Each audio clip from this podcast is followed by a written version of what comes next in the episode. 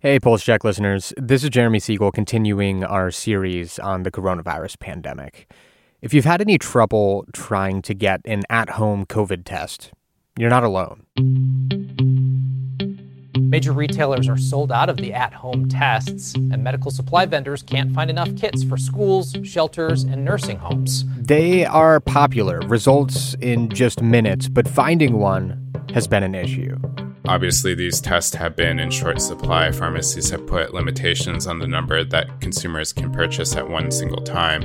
That's David Lim, who reports on all things testing for Politico. And he says that problem might soon be coming to an end. I think the bottom line is that recent developments indicate that there is going to be increased supply of these COVID 19 at home tests in the coming months. Today on the show, David looks at what a new testing push from the Biden administration could mean for you and me and what we should all know about testing at home. Here's our conversation. So, the Biden administration is announcing that they are making an additional investment into at home COVID 19 test mm-hmm.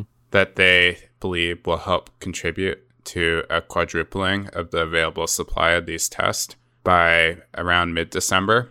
They also believe that previous investments and a recent emergency authorization of a new COVID 19 test from a company called Acon Laboratories will help the country achieve a tripling of the current market by early November. So there's a big investment in at home testing. How much of a game changer could this be? Like, what will the real world effects look like? Does it mean everybody is able to have like a, a good stock of COVID tests at home?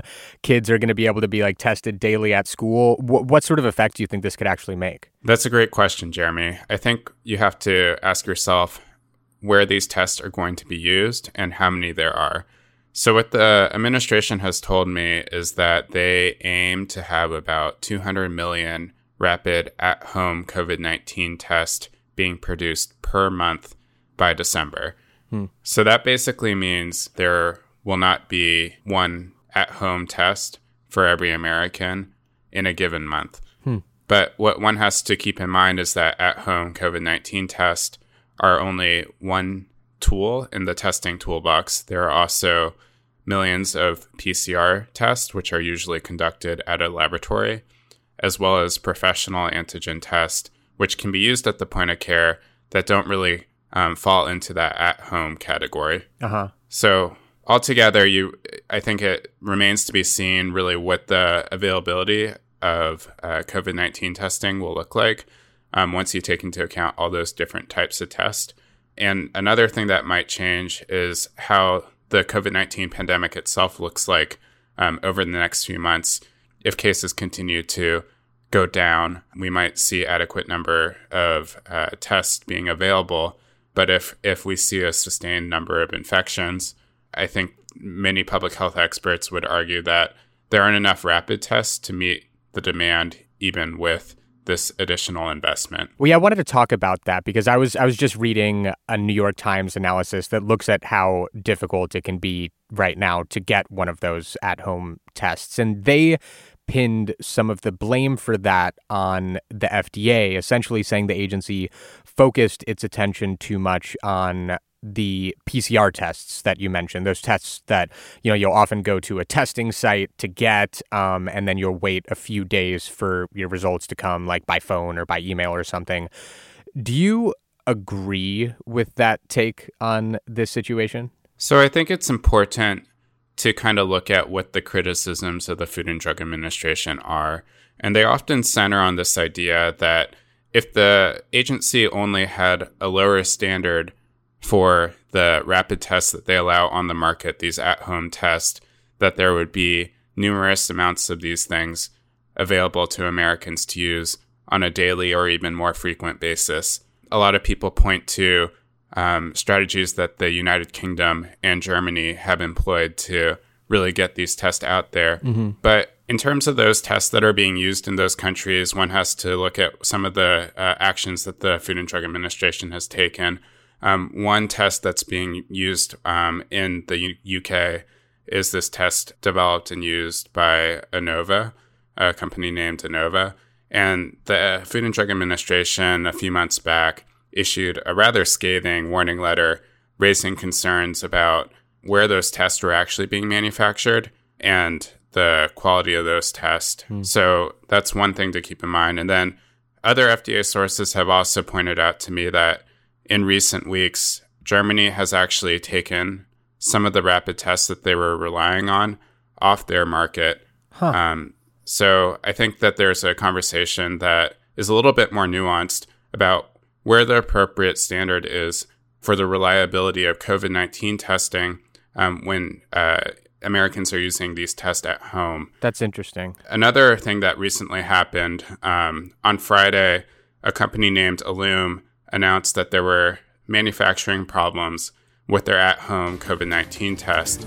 Yeah, it's a recall. If you have an at home COVID test, you may want to make sure it's not on the recall list. A diagnostic company, Ellume, has issued a voluntary recall for specific lots of its at home COVID 19 tests because it's been giving a lot of false positives. And yeah, you really have to wonder if there was a lower quality of COVID 19 test and these types of results, these false positives, or potentially even false negatives, were more frequent what the impact would be on public trust in the ability of COVID 19 test. One has to balance their desire to have more COVID 19 tests on the market with the reliability of the tests that people are, are using to make decisions in their everyday lives. So that's kind of the perspective of the FDA.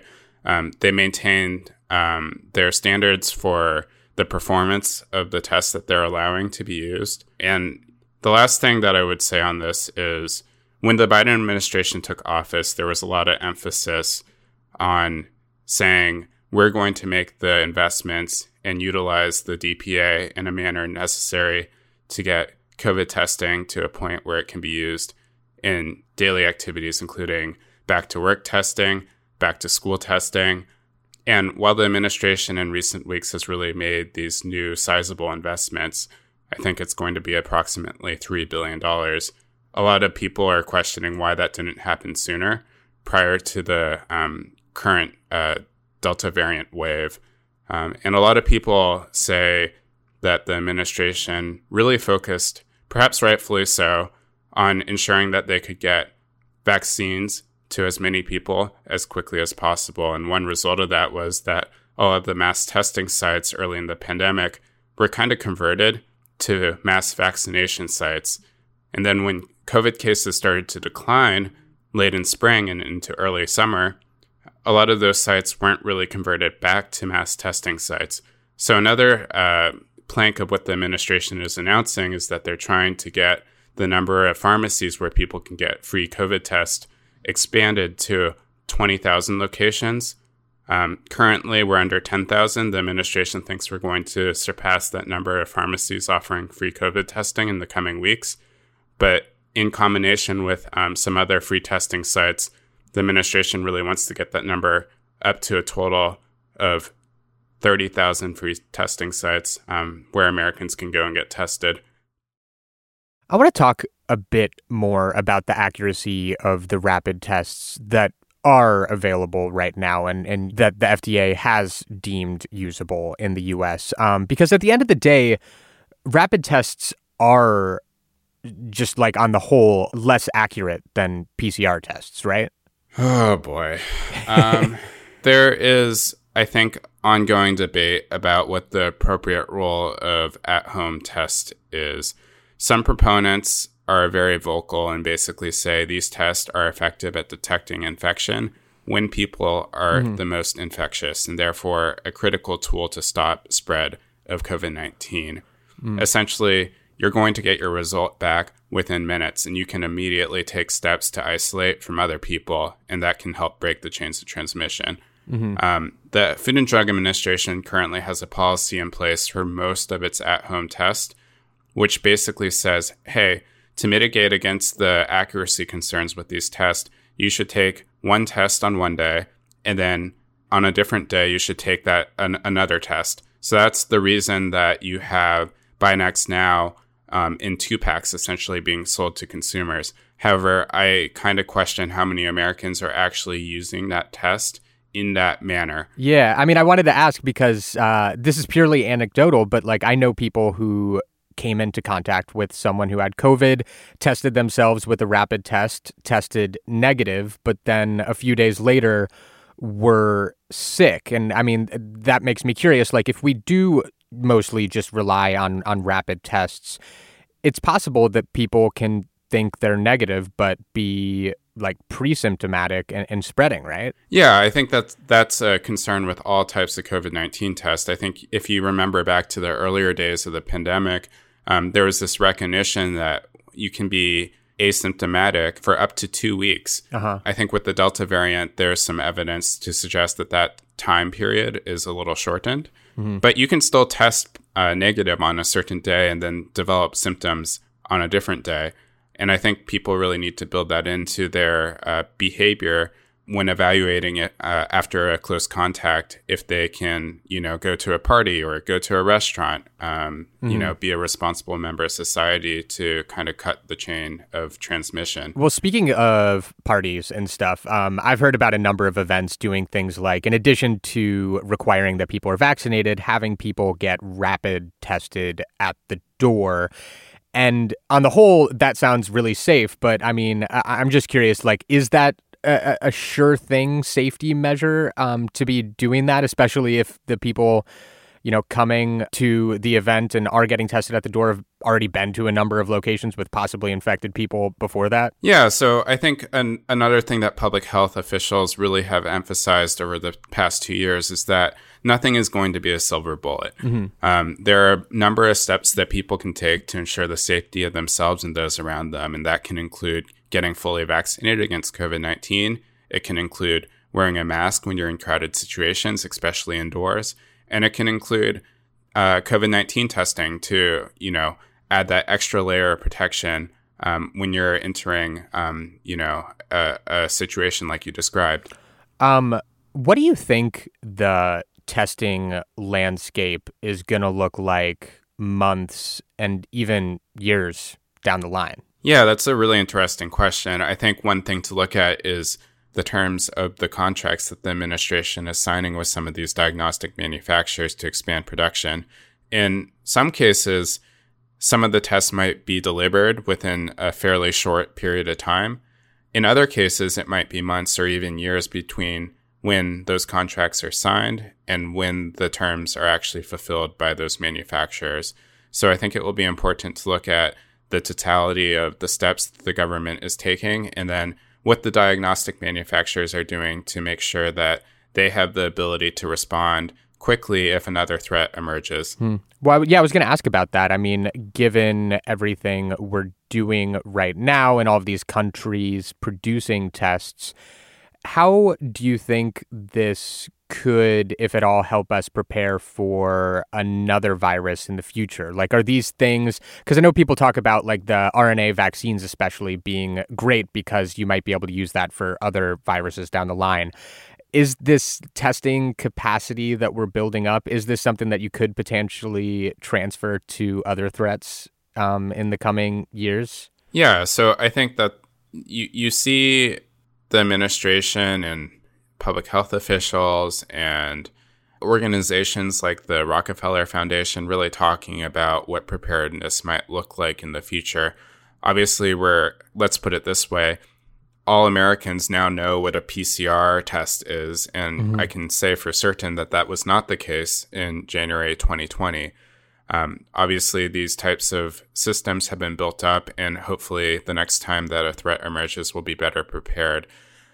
FDA officials have made it clear that certain things need to happen faster next time, including um, samples of the emerging infection, the actual virus or bacteria underlying the infection needs to be shared with diagnostic manufacturers more quickly so that they can actually get started on validating diagnostic tests and getting those tests out to the market. That was a big challenge with COVID 19, where some of these firms couldn't actually get a real sample of COVID 19 to be able to use for development of these tests. Um, so that's something that I think people are a little bit more aware of. Um, but obviously, that will be challenging on a number of levels if it is e- either difficult to get samples of the virus or um, other biological threat, or if another country is not exactly willing to be super transparent or share those type of data.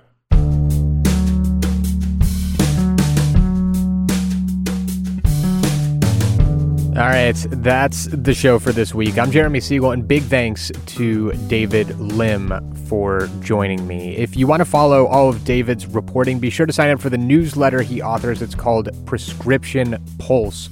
You can find a link to that in this episode's show notes or at politico.com slash newsletters. You should also sign up for the Politico Pulse newsletter, which features all of the top line health news of the day. Same thing for that, link in the show notes or at politico.com slash newsletters.